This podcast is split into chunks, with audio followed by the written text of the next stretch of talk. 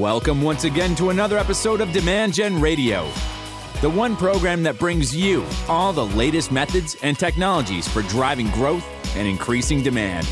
With the voice of Demand Gen, David Lewis. All right, welcome everybody to another episode of Demand Gen Radio. As you've been seeing, I've been very excited as we approach episode 100, uh, and that is today. So, this is the 100th episode. And for me, it really signifies two things. One is, I have to say, when I started the podcast, I didn't know if it would be successful or not. I didn't know if I'd end up doing 100 or even more episodes than that. It just seemed like a great medium to tell some really good stories and share information with all of you. And it's been successful, and I really enjoy doing it. Um, but like anything, when you come up to a milestone, it's the 50th of this or the 25th of that, uh, it's 100 episodes. And what I wanted to do was invite someone that's had a very great significance in my personal life and in my business life, and that is Joe Payne. So, Joe, thank you for joining me on this 100th episode. Are you kidding? I am honored to be here. I think you were surprised when I reached out and you're like, Dave, I, I haven't been in that marketing ecosystem for a little while now. Why, why do you want me on the program? And I'm gonna I'm gonna share why in a minute. But you, you were surprised, weren't you? I was definitely surprised. I really don't have anything interesting to say that I think your listeners are going to be that excited about. But but since your game and since we started this whole thing together, we might as well jump in and hopefully we'll uh, we'll find something that keeps people tuned in. Yeah, well, well, don't hit pause right now, people, because trust me, Joe's got a lot of great information to share with you. He's just too humble. Um, here's why I wanted to have you on the on the podcast, Joe. So, you know, I'm going through my my career, I'm going through my life, and as you know, I became an Eloqua customer back in 2003, and it was the very first time that I had ever brought in marketing automation to a company. Everything prior to that was stuff that we coded up with IT. And when I discovered the platform, uh, I felt like I saw the future. I was like, wow, we don't have to code things or build things anymore. We can actually bring in this platform and deploy it and start doing the kind of marketing that I had always dreamed of. And so, as you know, I, I fell in love and became a very big fanboy of the company and spent about three years driving marketing at Ellie Mae. Uh, and I think somewhere about a year into that, I decided I would start a user group, right, and invite all the other Eloqua folks uh, in the Bay Area to get together so that we could talk about what each other was doing. And back in those user groups, there were things like, here's how you build a form on a landing page and create, you know, mm-hmm. pre-populated field values. Like we really had to geek out with one another because there was no manual, there were no recipes. But the reason I want to bring you on, Joe, is you know, there was a there was a day that you got a phone call from me, and I said, I'm so passionate about marketing automation and Eloqua, and it seems like from these user groups that marketers, it's this is just a foreign thing to them, and I would like to go create an agency and be the very first agency of its kind to help people.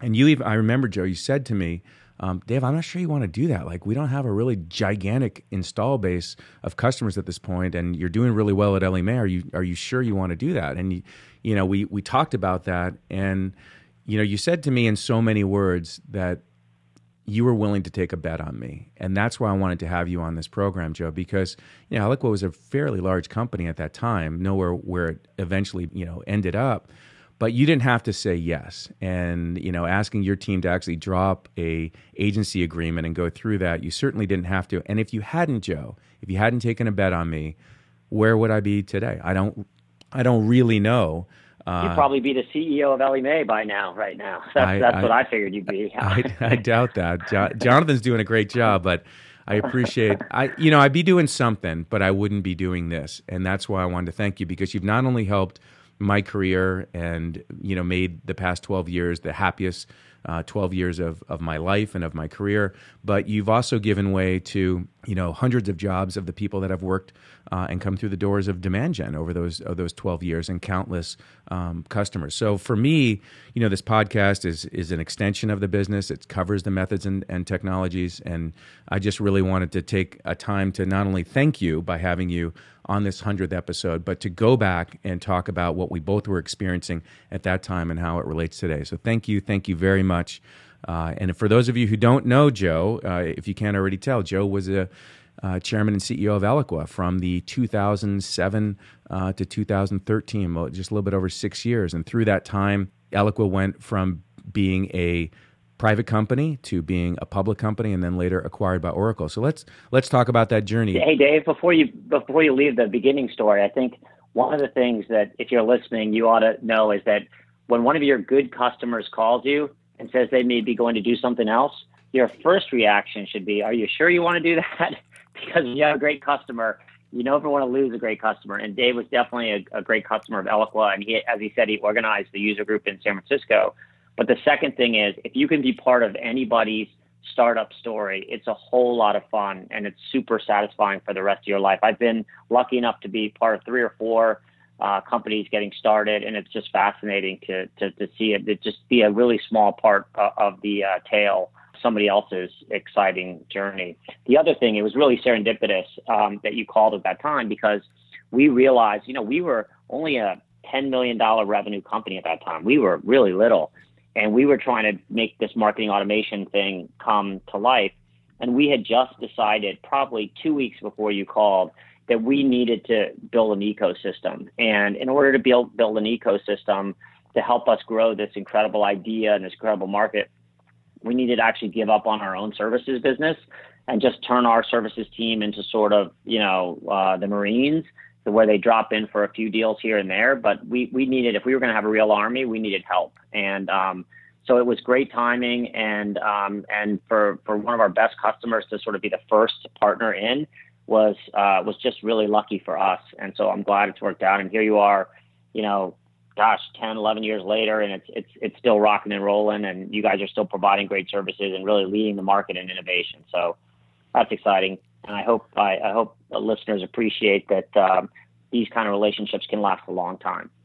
Yeah, and, and for everybody listening, uh, just just full disclosure, Joe and I have had pretty mixed words over those times as well. We are both two very driven, very passionate people and you know whether you look at any relationship whether it's with your spouse or significant other we enjoy looking back and saying you know where were those uh, points of friction and what's interesting is any conversation that joe and i ever had that was was passionate was really about customer success. You know what what would it take for clients to be successful? And that's where we had some really great uh, discussions. And and thank you for that joe. And always always challenging me to be a better better ceo what was it like when you got there, though? I mean, the company had been around for a couple years. Like you said, you're doing about 10 million in revenue, and you know what I witnessed in your organization as CEO is your team really rallied around you. You brought a level of of passion and leadership, um, and and took that company from the the founder mentality to being a real company and one that was was poised for great success. How did you do that?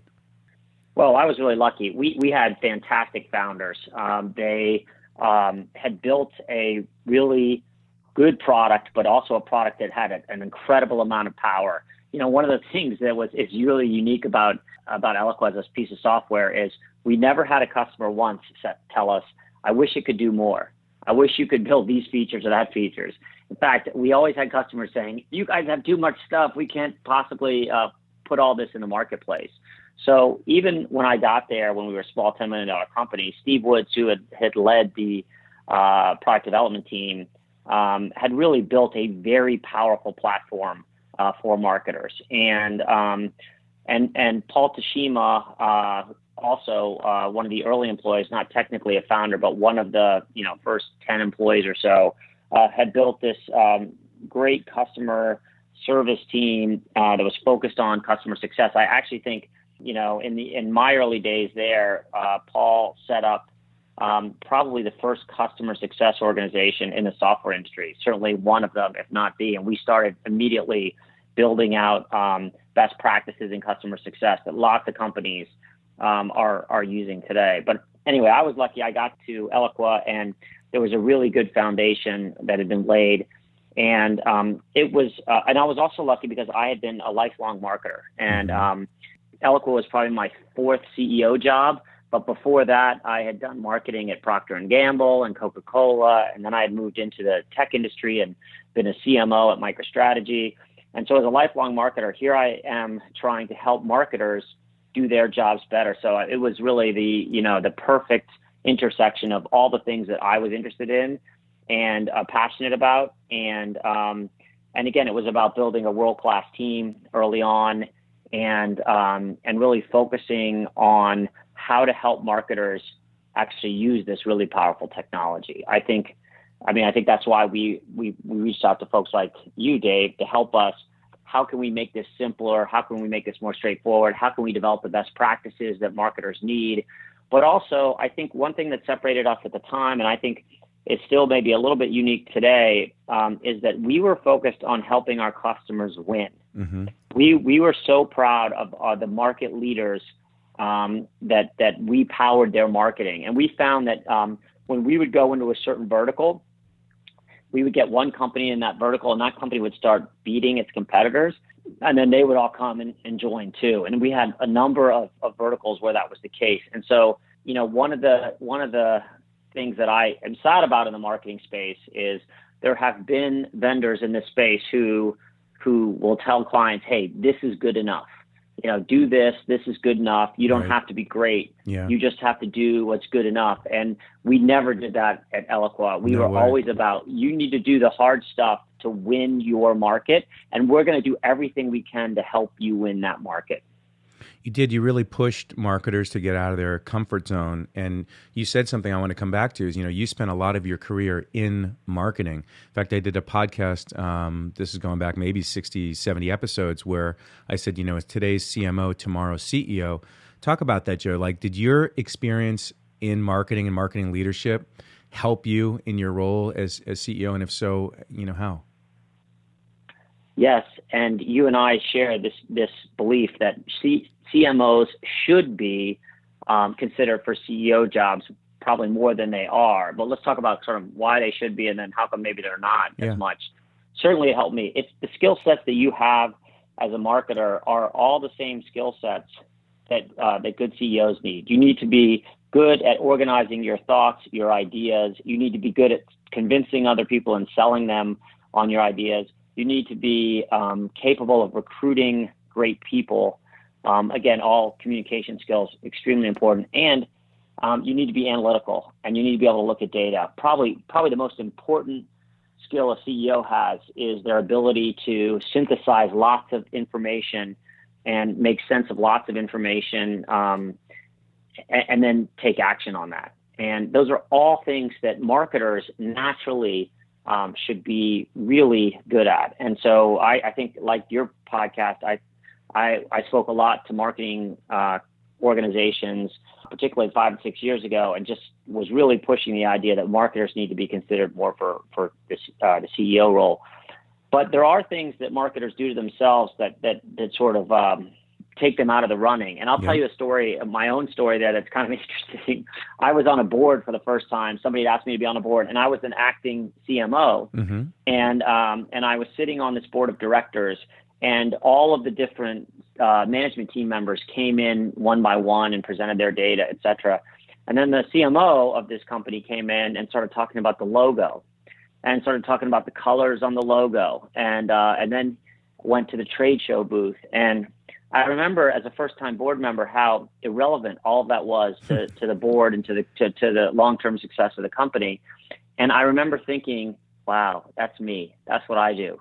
I think my last board meeting as as CMO, I, I think I might have even talked about our logo, you know, and and it was a really a strong wake up moment for me to re, to remember that what um, boards, by the way, are, are important because they're the ones that pick CEOs. So if you don't if you don't learn how to communicate to a board, you'll never become a CEO because they're the ones who be interviewing for it. And so as you're thinking about your career as a marketer, um, think first about how you present to your CEO, and that same skill set will help you eventually as you talk to your boards. But marketing is one of those. it's the only group that comes in front of a board and talks about how, right, not the what. Mm-hmm. And so I'll give you a, a, a real specific example. Yeah. When the CFO comes in and he talks about where the cash is, he says, here's the cash balance. And he doesn't say, or she doesn't say, well, I hired um, a bunch of people to make phone calls, and we send out letters to people with their accounts receivable, and and then we, you know, we collect the checks and we take it to the bank, etc. They just tell you what the cash number is, right? And and the CMO will follow and tell start to tell about all the trade shows and start to tell about all of the, um, you know, all the campaigns and all the email and want to show pictures and, and, and really want to sort of do a song and dance. And what, what the board wants and what the CEO wants also is show me the results. You know, how many leads are you driving for the business? What kind of revenue are you driving? What kind of website visits are we getting? Not how did you get those things, but what did you get? And save, as a marketer, we're so excited about the work that we do and the things that we do and the creativity that we show. We, we want to talk about that. And there is a time to talk about that. Talk about that with the marketing team. Right. Because the marketing team cares a ton about that. But don't talk about that with the, with the executive team and don't talk about that with the board. If they ask you, sure, we'll share that, but only after we've shared the results. Don't let your don't walk into the trap your CEO might set for you, which is, hey, come and talk, do your dog and pony, and show them the new logo and blah blah blah. Stop and say, nope, I'm not going to do that. I want to talk about our results first, and then I'll talk about how we drive our results if people are interested and they and they want to do that. But as a marketer, you'll be surprised how often people really don't need to see the dog and pony. They don't care about the colors on the trade show booth. And um, and if you if you you know if you think about that and you carry that, that'll really help you as you talk higher up in the organization. For sure. I mean, it comes from how difficult it was to measure marketing in the past, right? So you know, I I actually. I think I think there's a balance. What I would say to what you shared is it's not never share what's coming up. I think some, there's some marketing teams that are way too siloed and, and kind of operate in a vacuum and they don't telegraph out to the sales team or other organizations like here's the campaigns and here's what's happening but if all you talk about is that and not the expected results or what the results are then like you said you're going to get in that trap where it's just the activity trap and you know uh, you are you're, you're you're talking about meaningless uh, irrelevant stuff and it, it, it makes it's bad branding uh, for marketing I remember Joe very early on in my career. I worked for Alan Lefkoff. He was the CEO of Fairlawn, um, one of the best CEOs I've ever worked for. Definitely pushed us, challenged us. We had this meeting where I was, you, you remember this, right? Web Trends, right? So we had deployed Web Trends back in the 90s, and we were able to track for the very first time analytics on our website and look at traffic. And we were leaning towards going to into e-commerce. And so by deploying the technology, we were able to see how many people were coming to our site and the abandon rates on pages and traffic patterns and looking how people actually use this application. Uh, but when I showed a chart of website traffic in front of the entire leadership team, he said to me, which felt really awkward at the time to the point where it stuck with me, he says, Dave, why are you sharing how much website traffic there is. He goes, I'm sorry, I don't get it. Like, why is that? Why does that matter? Why are we taking everybody's time in this meeting to go through that? And I actually just, you know, my tail kind of went between my legs at that point. I was like, what am I doing wrong? How does he not understand that more and more traffic is a good thing and driving traffic is, you know, eh, but it was a it was a huge wake up call to me that not any of this stuff is necessarily uh, intuitive or translatable, like you said. You know, the AR, you know, under 30, 30, 60, 90, um, you know, those metrics and how they relate to cash flow and that type of stuff. You don't need to talk about the how of how you do accounts receivable. You just need to talk about, uh, you know, that. But it, it's getting that getting that balance right. Talk to me, Joe, about the Super Bowl. Right? We it wasn't it wasn't too long ago, a few weeks ago, that we had the Super Bowl, and you did. You early on, and uh, you were at Coke, and and uh, certainly Coke has been a huge advertiser the Super Bowl for years. This this year it was Pepsi, although I think Coke had uh, you know inserted a couple commercials there. Um, what do you think of the Super Bowl this year, and and what do you think of the CMOs that that still just completely amp up? the organization like, hey, we are spending five and a half million dollars on a 30 second commercial, and here's what it's going to look like, and get everybody excited about it. I mean, do you think there's a time and place to do that? It's a bunch of questions. So, what do you think of the commercials? Reflecting back on, on your experience in, in branding and marketing and then what do you do do you keep it a secret and not talk about it or do you get the company hype that you're that you're running a big spot uh, in the most watched television show of the year First of all, I, I have a good Super Bowl story because I've actually advertised on the Super Bowl um, in the in the, in the heydays. Um, so it wasn't a Coke either. At Coke, we always passed on the Super Bowl uh, because we we just didn't. We had so many sporting events. That was not the one we were going to spend our, our, our money on. But um, I worked for a tech company called MicroStrategy, and I was we we were one of the first tech companies to advertise on the Super Bowl, and it was the year 2000. and we ended up having um, a spot there, and it was it was super fun. Um, I, I we self-produced it because in the middle of building it, uh, our CEO walked into a meeting uh, with our ad agency, and he fired the ad agency, even though he'd never met them before, because he told them that he thought they were stealing money from us, and um, it was a really awkward situation. Then he turned to me and said, "Go make the commercial yourself." And so we self-produced a commercial, um, and we our whole theory on advertising in the Super Bowl is still valid today. It was, hey, the Super Bowl is also the Super Bowl of marketing because every marketer in the world watches the ads and we want to see and, and put our opinions in and see how people are positioning themselves, etc.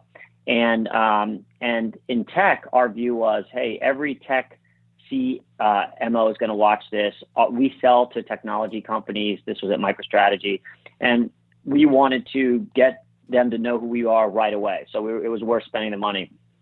I told Michael Saylor, the CEO, that we would get 15 million of press coverage because we had an angle and we were a tech company, we were different than the beers and the chips, et cetera, before the Super Bowl. And that actually turned out to be true. We got so many, we got two national TV stories on the fact that we were advertising on the Super Bowl, and we got a bunch of different uh, national press stories, including in USA Today. And so by the time the Super Bowl rolled around, the two and a half million that we had spent, that was the cost back then, we had we had already gotten 15 million plus in in uh, media. So you know, you can you can justify these things sometimes if you have a good angle. Our our commercial, by the way, flopped. Uh, we got crushed in the next day. Uh, and I'll tell you the funny part about why it flopped is um, we had this woman who walking through an airport and she her uh, cell phone. Remember, this is 1999, yeah. so it's pre iPhone. Her cell phone buzzed and it said, "Your flight has been canceled. Would you like to redirect your flight? Would you like to rebook your flight?" And it was this cool you know thing while there's a guy next to her you know uh, stumbling and bumbling and trying to talk to someone on the phone and she just handled it all on her phone. And um, and we got slammed in the in the in the reviews the next day because the the the author said that's crazy. That's not even possible. No one will ever actually do that. Wow. And and when you look back now you're like well we, we do that. I did that yesterday. We do that every day now. So we were a little ahead of our time. The, the general public didn't like it this year on the Super Bowl, I think um, the spots with uh, with Bud Light were fantastic. What a great positioning! None of us knew that beer had corn syrup in it. Light beer from Miller and and Coors are the two leading beers, and um, Bud Light just came and hit him with a broadside two by four upside the head with this corn syrup claim. Now all of us know that those two beers have corn syrup in them just from watching a couple of funny ads on the yeah. Super Bowl. And it, these things will affect sales. They they will absolutely affect sales. So great marketing there because not just about being funny and cute, but also going and talking about product, which is very rare right. in, the, in the beverage industry and yeah. and also kind of exciting in my view because you know the efficacy of your product is important, and we know that uh, we know that in tech as, as, as much as anyone else. And you can appreciate being from Coke. We we talked about it that. Um, you know the question is do you ever want to put your com- competition in a commercial right there you know bud light you know it was their commercial but they put their competitors you know names and and, and the names and um, if I re- if I remember, your belief system was you wouldn't do it if you're number one, but you sure might do it uh, as they did if you're number two and you're trying to climb up up the ladder. Do you think it's going to change their product, Joe? Do you think it could have that much of an impact that one day uh, in the not too distant future there there isn't high fructose corn syrup uh, in light beer? Yeah, no, I, I think I think that's going to happen for sure. Yeah, and um, you know, I, I, think listen, going back to your point about um, going back to your, your point about competition, this was our challenge at Eloqua, by the way, um, with Marketo, because we we were the first marketing automation firm, and um, you know, you don't want to spend a lot of time. Um, you don't want to spend any time talking about the up and comers. And if you're the up and comer, you spend all your time comparing yourselves to the others. And if you do it well, you can basically um, improve your market position in the eyes of the buyers just by constantly talking about the other the other person. So I think it was a super smart move by Bud Light. I think it was a pretty smart move by Marketo in the day as well. Let's let's go back to 2007 why did you join Eloqua? You had had a very successful career, worked for some really great companies. What was it about Eloqua, as you remember from interviewing and talking to the board and, and getting recruited from them, that said, you know what, this is this is where I'm going to spend you know six years. You didn't know at the time, but you know, spend a big part of your career. And and, and what was it? Well, actually, uh, not everybody knows this story, but I started at Eloqua as an interim CEO. Um, I was going. It was in Toronto. I live in DC, and uh, the investors wanted um, some different executive leadership, and uh, they needed it and uh, quickly. And they said, "Hey, would you come and do this for a couple of months and help us find a new CEO?" And that was my job. So I was hired. Um, I I started uh, immediately recruiting for the new CEO and interviewing lots of candidates. Along the way, I started working with a team. And again, I found this amazing marketing product that, to what, you know, to your point earlier, which is it showed the value and helped prove the value of what marketers were doing in a way that I'd never seen anything do that before. And not just from an analytics standpoint, but also from, you know, workflow standpoint. Really, really uh, great technology.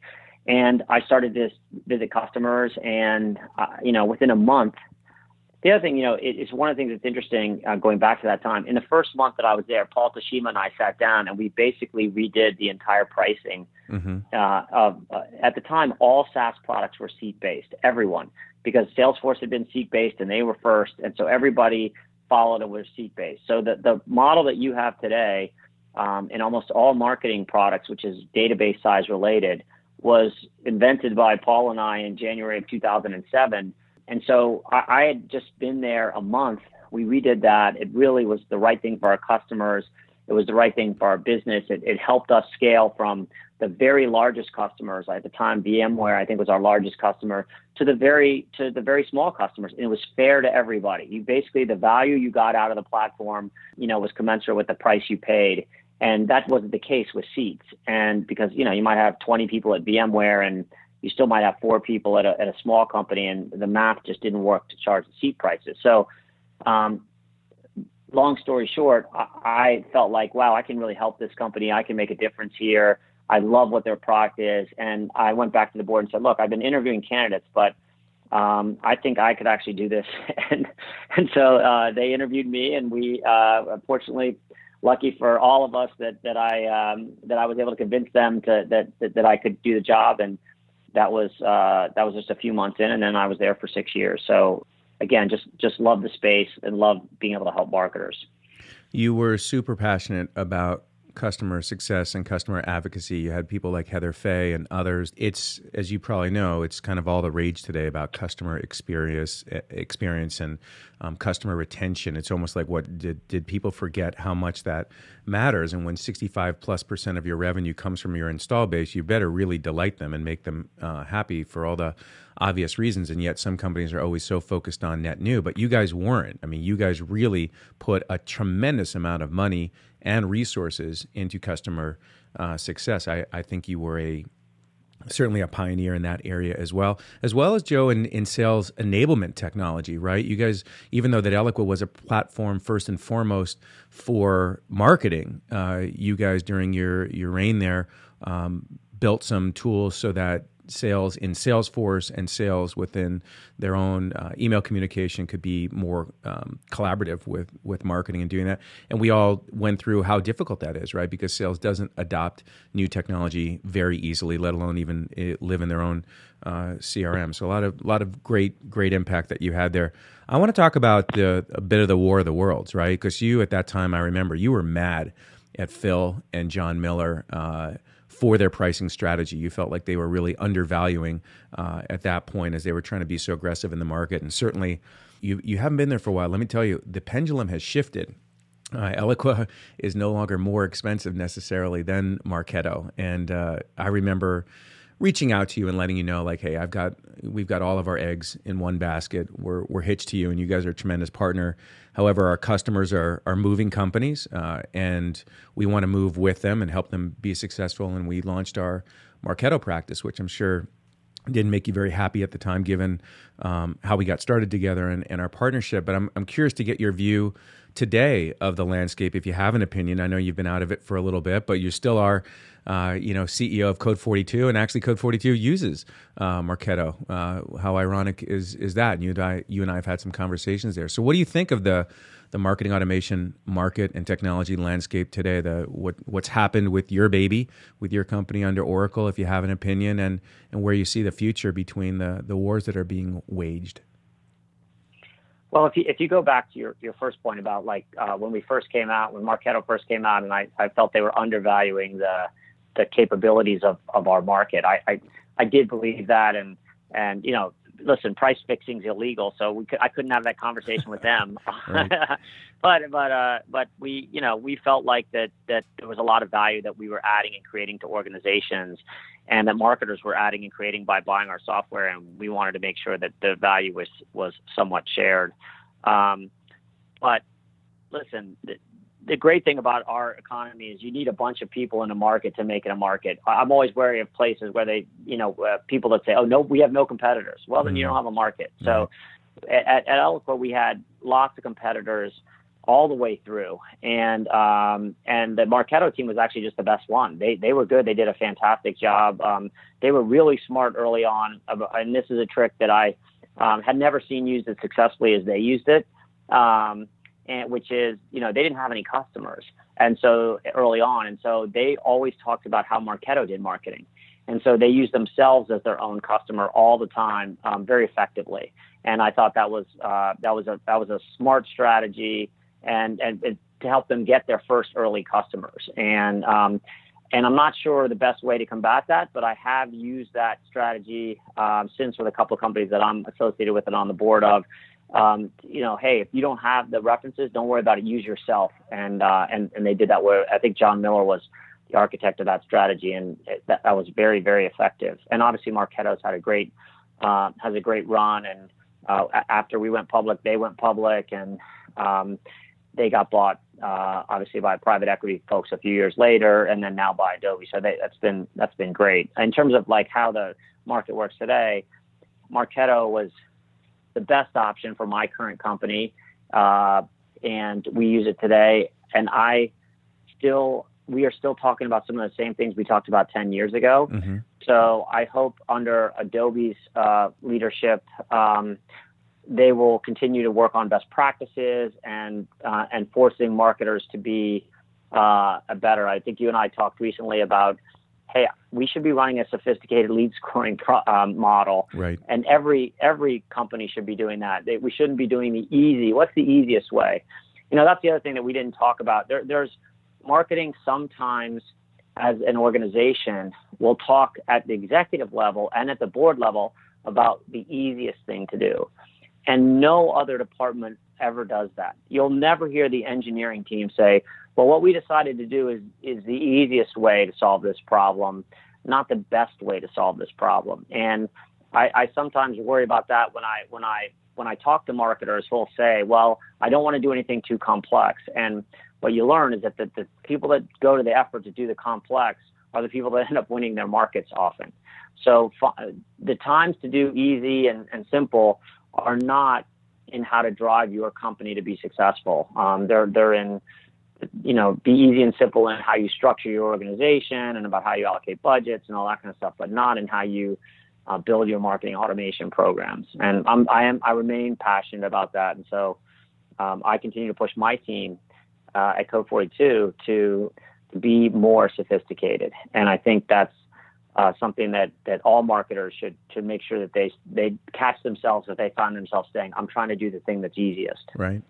I think for for marketers, certainly listen to the the podcast. Something very interesting to point out is that you know wherever you view the market share leadership today between Eloqua and Marketo, um, two important footnotes. Uh, when Eloqua went public, they were you know you guys were acquired what six months after the the the IPO by Oracle, and I believe that at that time, you know, you guys put almost back a billion dollars to shareholders, making Eloqua one of the most successful or the most successful technology IPO in history.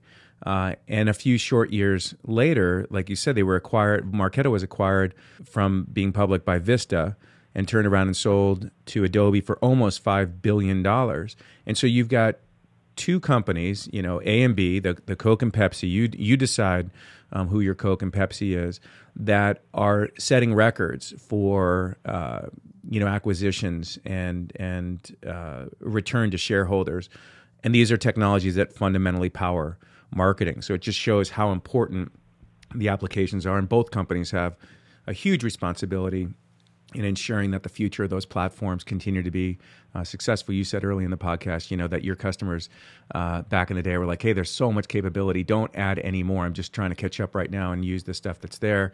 And now in today's marketplace, with a lot more competition, um, it's not the most features that win. It's the most approachable and and the the tools. Kind of comes back to your point, Joe, I, and you and I have talked about this.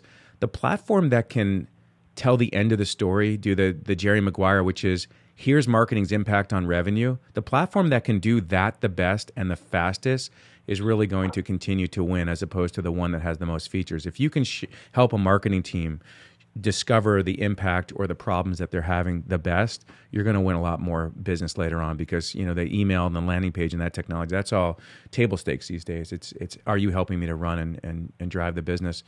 Um, I, you know, don't get a violin out for me anytime, Joe, but it, it is still the biggest challenge I have, which is we've elected to partners with the best brands out there and they compete directly with each other.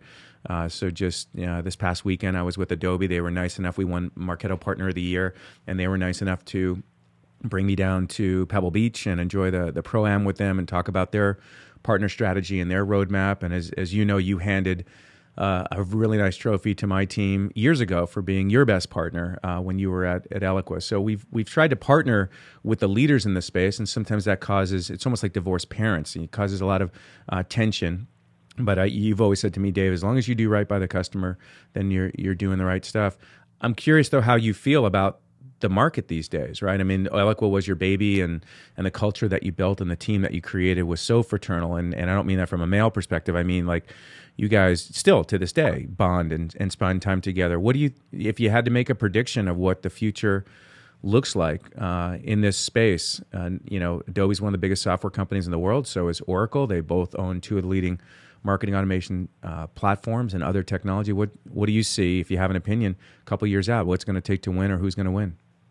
I think that the the company that wins is the one that puts customers first, and it's it's easy to say oh, we are a customer oriented company. The question is, is what do you do to prove that? You know, what are the things that you do? And I, I think we were real students uh, at Eloqua on what are the what are the things that we can do to prove to our customers that we care about them um, a lot. And so, specific examples of that is if you signed a one year contract with us, we would still guarantee your pricing for three years. You buy the same thing for three years, we'll charge the same thing. And that was sort of flat pricing model that people were like, wow, that's, that's, you know, that's very favorable. We had a, we were so confident in, in our uh, ability to make customers successful. We gave a money back guarantee. I think we were one of the first software companies that I know mm-hmm. that offered a money back guarantee uh, to our customers. And, you know, over time, there were seven or eight customers at Eloqua actually took advantage of that money back guarantee, and they and they said you you didn't give me the value I wanted, and we cut them a check and gave them their money back, and um, and those were great moments for the for the company, oddly enough, because um, for Eloqua because one we learned. You know, it was like a canary in the coal mine. We found where the problem was that we had fallen down. Did we oversell them? Did we not implement them well? Uh, were we not providing the right features and functions for them? Did the product not work? There was always something that we found where we messed up, and um, and and we were able to fix that. And the price of losing one customer, it was much better to lose one early than lose ten later. And so that was a real gift. And the other thing is, it showed our employees that we really did stand behind what we sold. Mm-hmm. And um, and so it's one thing to tell your customers that, but also your employees. And and people want to know they have work for a company that is that is good and that cares about customers. And so, you know, all throughout there were things that we did that were, were really tried to put the customer first. We we didn't raise prices on customers. We you know that's something that's kind of in vogue today with SaaS companies, but mm-hmm. we basically our philosophy was we will sell you more, but you've got to get value. You're either going to buy more, you know, more uh, more contacts, or you're going to buy more capabilities or functionalities, or build more stuff. But if we just provide you the same thing we did last year, you shouldn't have to pay more for that. And um, and that was a really different way of thinking, and that's about putting the customer first. So I, I think the one that wins in the future is the one that puts the customer first. I think those companies have very different historical values on that, and so they'll either live by their traditional values, and will it'll probably be obvious who wins in that scenario, or they'll adjust and they'll they'll start caring about the customers uh, in a way that is that is uh, super helpful for the customers. That to me is how you judge all categories and all companies. Is those that treat their customers well and help them win are the ones that are gonna are gonna win their markets. Awesome. I want to hit two more topics uh, before we wrap up. And by the way, um, you are my 100th episode, and, and we will, you know, th- this is a, a monument episode. What I'm going to do is follow up. Is uh, I've got Jay from Adobe that will be on the program. Uh, he runs Adobe's partner program. I've got Nick from HubSpot. Uh, he's general manager, runs the whole marketing hub. I've had him on the program. Uh, Dave Helmrich, if you're listening, uh, or if you work for Dave, let him know. I'd love to have him on the program and talk with the leadership teams at all the different marketing technology leaders and, and get their take on where they're taking the company, so that that you know the listeners can hear um, what's coming. Because I, I know that everybody's really trying to make their clients successful, but to your point, some are doing it better than others and, and really way more passionate about customer success.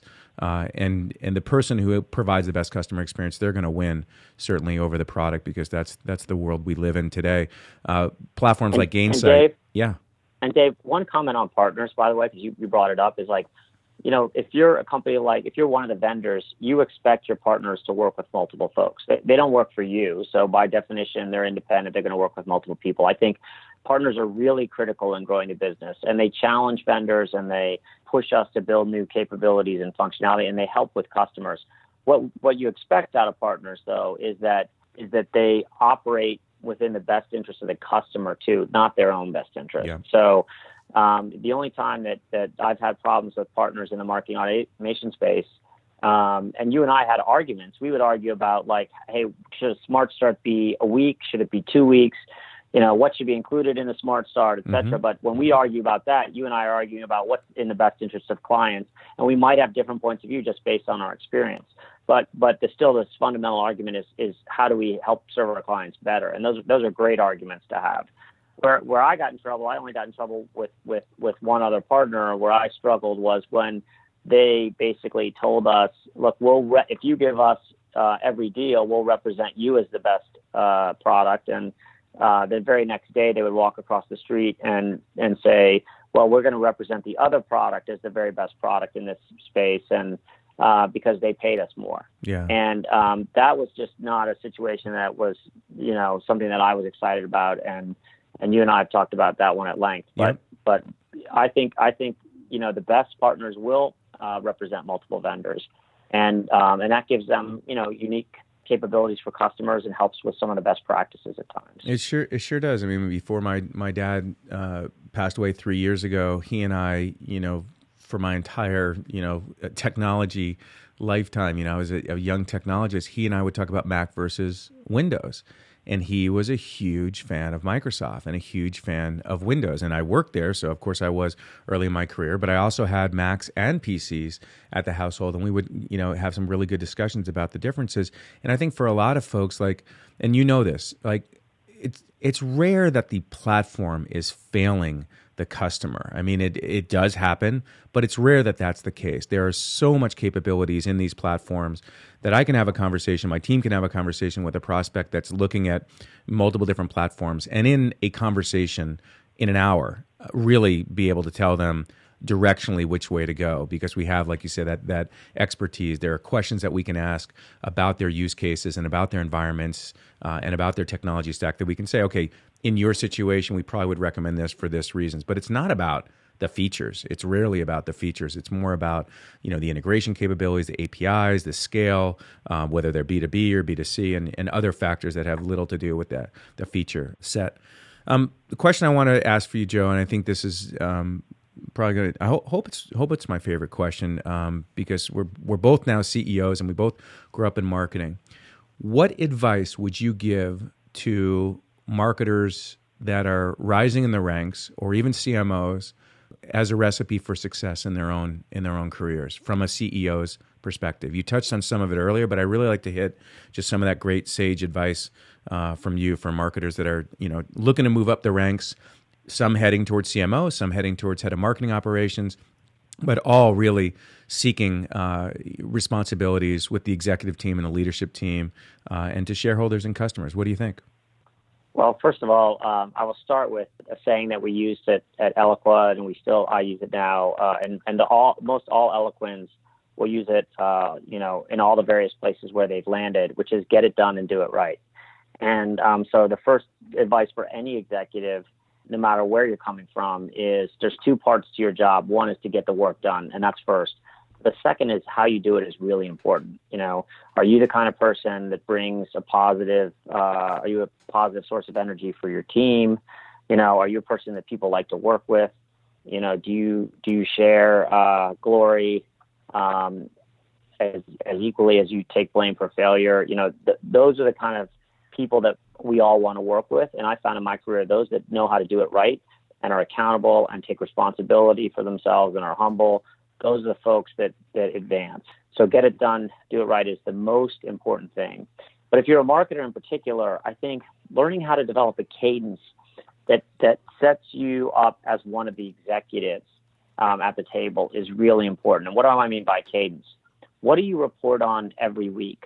You know, what are the metrics that you use to report on that talk about the health of the business and the health of what you're doing on a weekly basis, on a monthly basis, on a quarterly basis, so that you're part of the normal cadence and you're not you're not the you know the court jester. Don't become don't let yourself become the court jester that comes in and entertains the executive team with all the fun marketing that you're doing. Because while you might get the laughs and you might and people might uh, you know every third or fourth meeting love the campaign that you're working on you're not going to be viewed uh, as the as the senior business executive that you want to be uh, viewed at. So figuring out that cadence on metrics, I think, is critical. And then, of course, you can intersperse some of the creativity and the ideas. I think when you and I talk a lot about metrics and about showing, uh, you know, the success of what you're doing, sometimes people mistake that for meaning, oh, you guys don't think creativity is important. I actually think creativity in marketing is as important as ever. In fact, it may be a little bit lost in the B2B world because we're so focused on metrics. So mm-hmm. I, I, I want to separate my belief in creativity being critical with with what do you report on on a weekly basis to the exec team and then to the board on a quarterly basis. Absolutely, you need to be creative, you need to be fun, but you don't always have to lead with that. You don't have to share with that. That's what's going to drive the results that you're going to report. But it's not uh, it's not it's not more important to to be in the place of. Great advice. Uh, I want to say again, Joe, thank you so much for that day when we talked and, and taking a bet on me. Um, I uh, for you to have the passion that you do about customer success and entrust those referrals and those introductions uh, to the company. You know, when I when I was getting it off the ground, was greatly appreciated. I still remember uh, to wrap up a funny time when you well your team said, "Hey, do you guys want to sponsor Eloqua Experience?" And I said, "What is that?" And they said, "You know, we're putting on a conference together, and we're going to be in Las Vegas, and we're going to do an event, invite our customers there." And I said, "What what's involved?" And they said, "Well, you know, you can have a booth, and you can have a t- and a booth then was a, a tabletop." Uh, and I said, "I, you know, and as you remember, you guys had." Stopped doing professional services. You had pretty much said, "Hey, listen, we're going to enable the channel, and we'll do some for some select customers that we need to do it for, but we're we're going to be very channel focused as Salesforce was." And so uh, you asked me to sponsor it, and I said, "Sure." I mean, I was so grateful in any way that I could help make the event a better experience. And then I think some point during the conference, you said. Hey, are you guys ever going to be at your table? Because you're you're not at your table. and I said to you, I'm like, we we've got 14 clients right now. Like we can't handle anymore. I, I, I don't even want to go there because if I, I know that people will be like, what do you do? And what do you want to do? Uh, and I just, re- just remember those early years of um, just how many people were really thirsty for ideas and information on, on how to use these platforms. And uh, as you've left the the you know day to day market of marketing technology and and didn't see uh, ABM and a lot of the other Martech tools. Right, there's seven thousand of them right now. The chaos has gotten far worse, and the complexity. I mean, you're you're leading your organization and watching your marketing team uh, try to put all these pieces together and make the right investment. Hey but, Dave. Hey Dave. Yeah. Dave, I think your I think your listeners deserve the other half of that story. By the way, which is you you you guys always had this great party bus at at our events and I think we started a little too early in the morning for the demand gen team uh, on day two. And so, me giving you grief about not being there was partially because you guys had gone out and had some great times the night before. Uh, we were all a little bit younger back then, but there you know, could have been Gen... elements of that as well. Demand Gen's party bus was a thing of uh, was a thing of beauty, I, I think, and I, am gonna to this day I'm gonna hold that I never set, set foot on that party bus, even if you still have the pictures. I do know? have the pictures, but they're locked away for just very special viewing for you and I when we go skiing or do something fun together, and we can we can look at that. No, yeah, your your well, handlers last... were not happy. We sequestered you away at some point. well, last uh, last point on that, by the way, on those, you know, one of the things that that was another example of, of caring a lot about customers was the marquees. And uh, we, you know, Steve Gershik, um, you know, came to me early at, I think I was in my first year as CEO, and he said, we need to celebrate the success of our, our best customers. And I was all in. And I said, what do you have in mind? And he said, let's throw, you know, the marquees, which is like the Oscars. Mm-hmm. And and then he said, we're going to even get the trophy made by the people that make the Oscar. And I was like, wow, that's ambitious. And we did. And those trophies weigh like 40 pounds. Yeah. And they're awesome. And it was one of the best things we did at, uh, at Eloqua. And because there's no greater feeling than to be able to go to a black tie dinner uh, with all your customers and celebrate the ones that really crushed it. I, I think marketers aren't celebrated enough for the creative uh, ideas that they have that drive their business. And you watch sales constantly get club trips, and sales is always brought to the front of the room. And you know, I remember this story when um, we were doing it, even at Eloqua, we we bring our salesperson to the front of the room because they closed the giant deal. And um, you know, my CMO Brian Kardon leaned over to me. I was in the back of the room, and he said, "You know, that salesperson's been on this. He joined the company about four months ago. We've been nurturing that customer or that prospect for 18 months in marketing, and I can tell you all the touches that we had against them, um, whether they were emails, whether they were you know podcasts, whether they were blogs, you know marketing events that that person attend that that customer prospect attended, and here we are celebrating the rep that's been here four months who closed the deal, and that was really uh, an important moment for me because I was like, you're so right, and so we.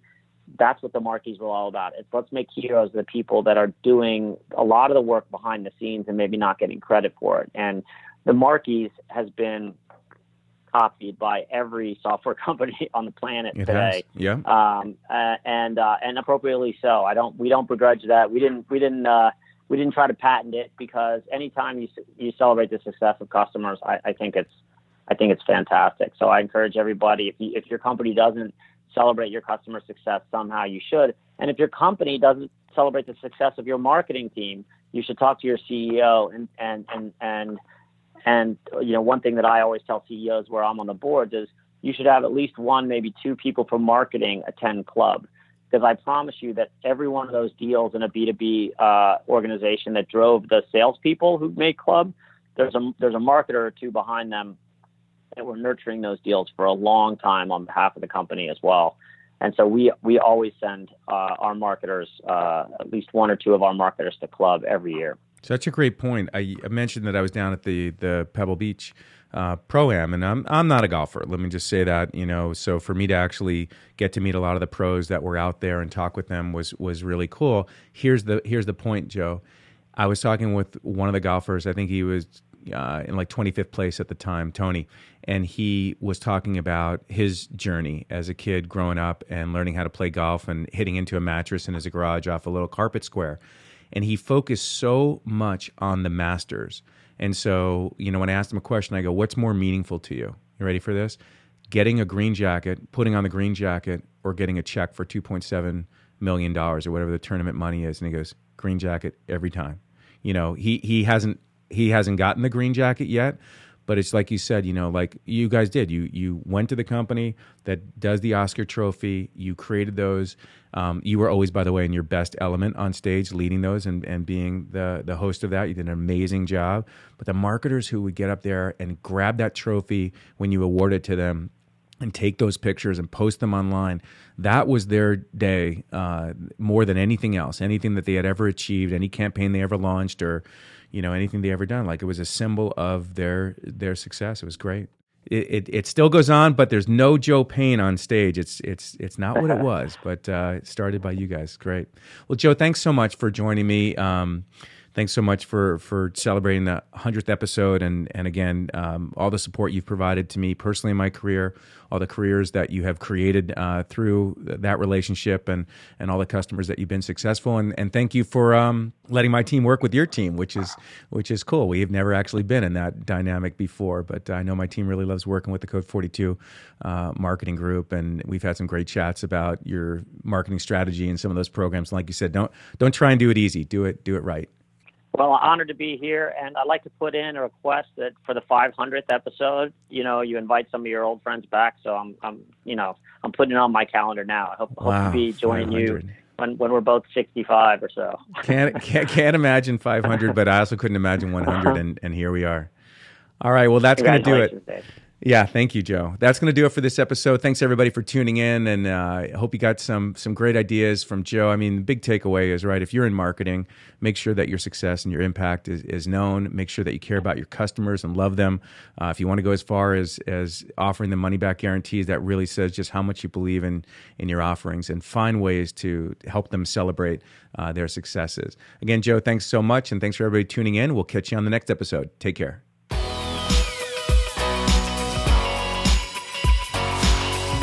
You've been listening to Demand Gen Radio, bringing you the top industry experts, thought leaders, authors, marketing technology firms, and senior marketing leaders from around the world to teach you the methods and technologies for high performance marketing.